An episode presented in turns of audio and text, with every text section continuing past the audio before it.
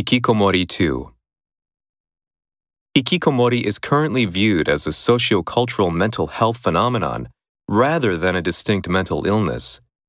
Given at least 1.2% of the population, around a million people, are affected, hikikomori is a significant social and health problem. There are several core features of hikikomori.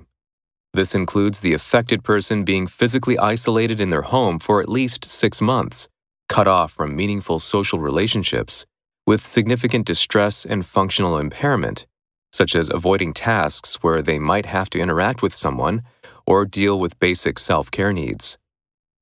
Alongside physical isolation, hikikomori people show an extreme psychological detachment from the social world.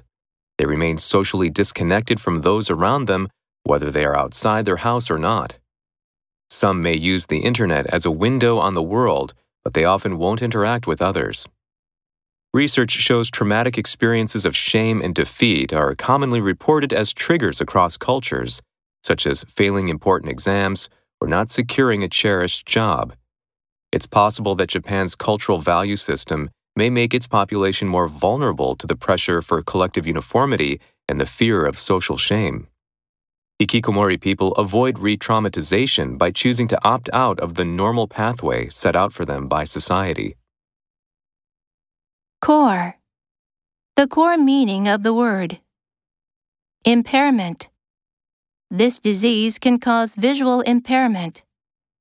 Detachment. Detachment from the world. Disconnected. Some remote workers feel disconnected from their colleagues. Cherish. I promise to love and cherish you. Vulnerable. We must protect the most vulnerable in our society. Collective. A collective effort is needed to tackle climate change. Uniformity. There is no uniformity in the criteria for selection.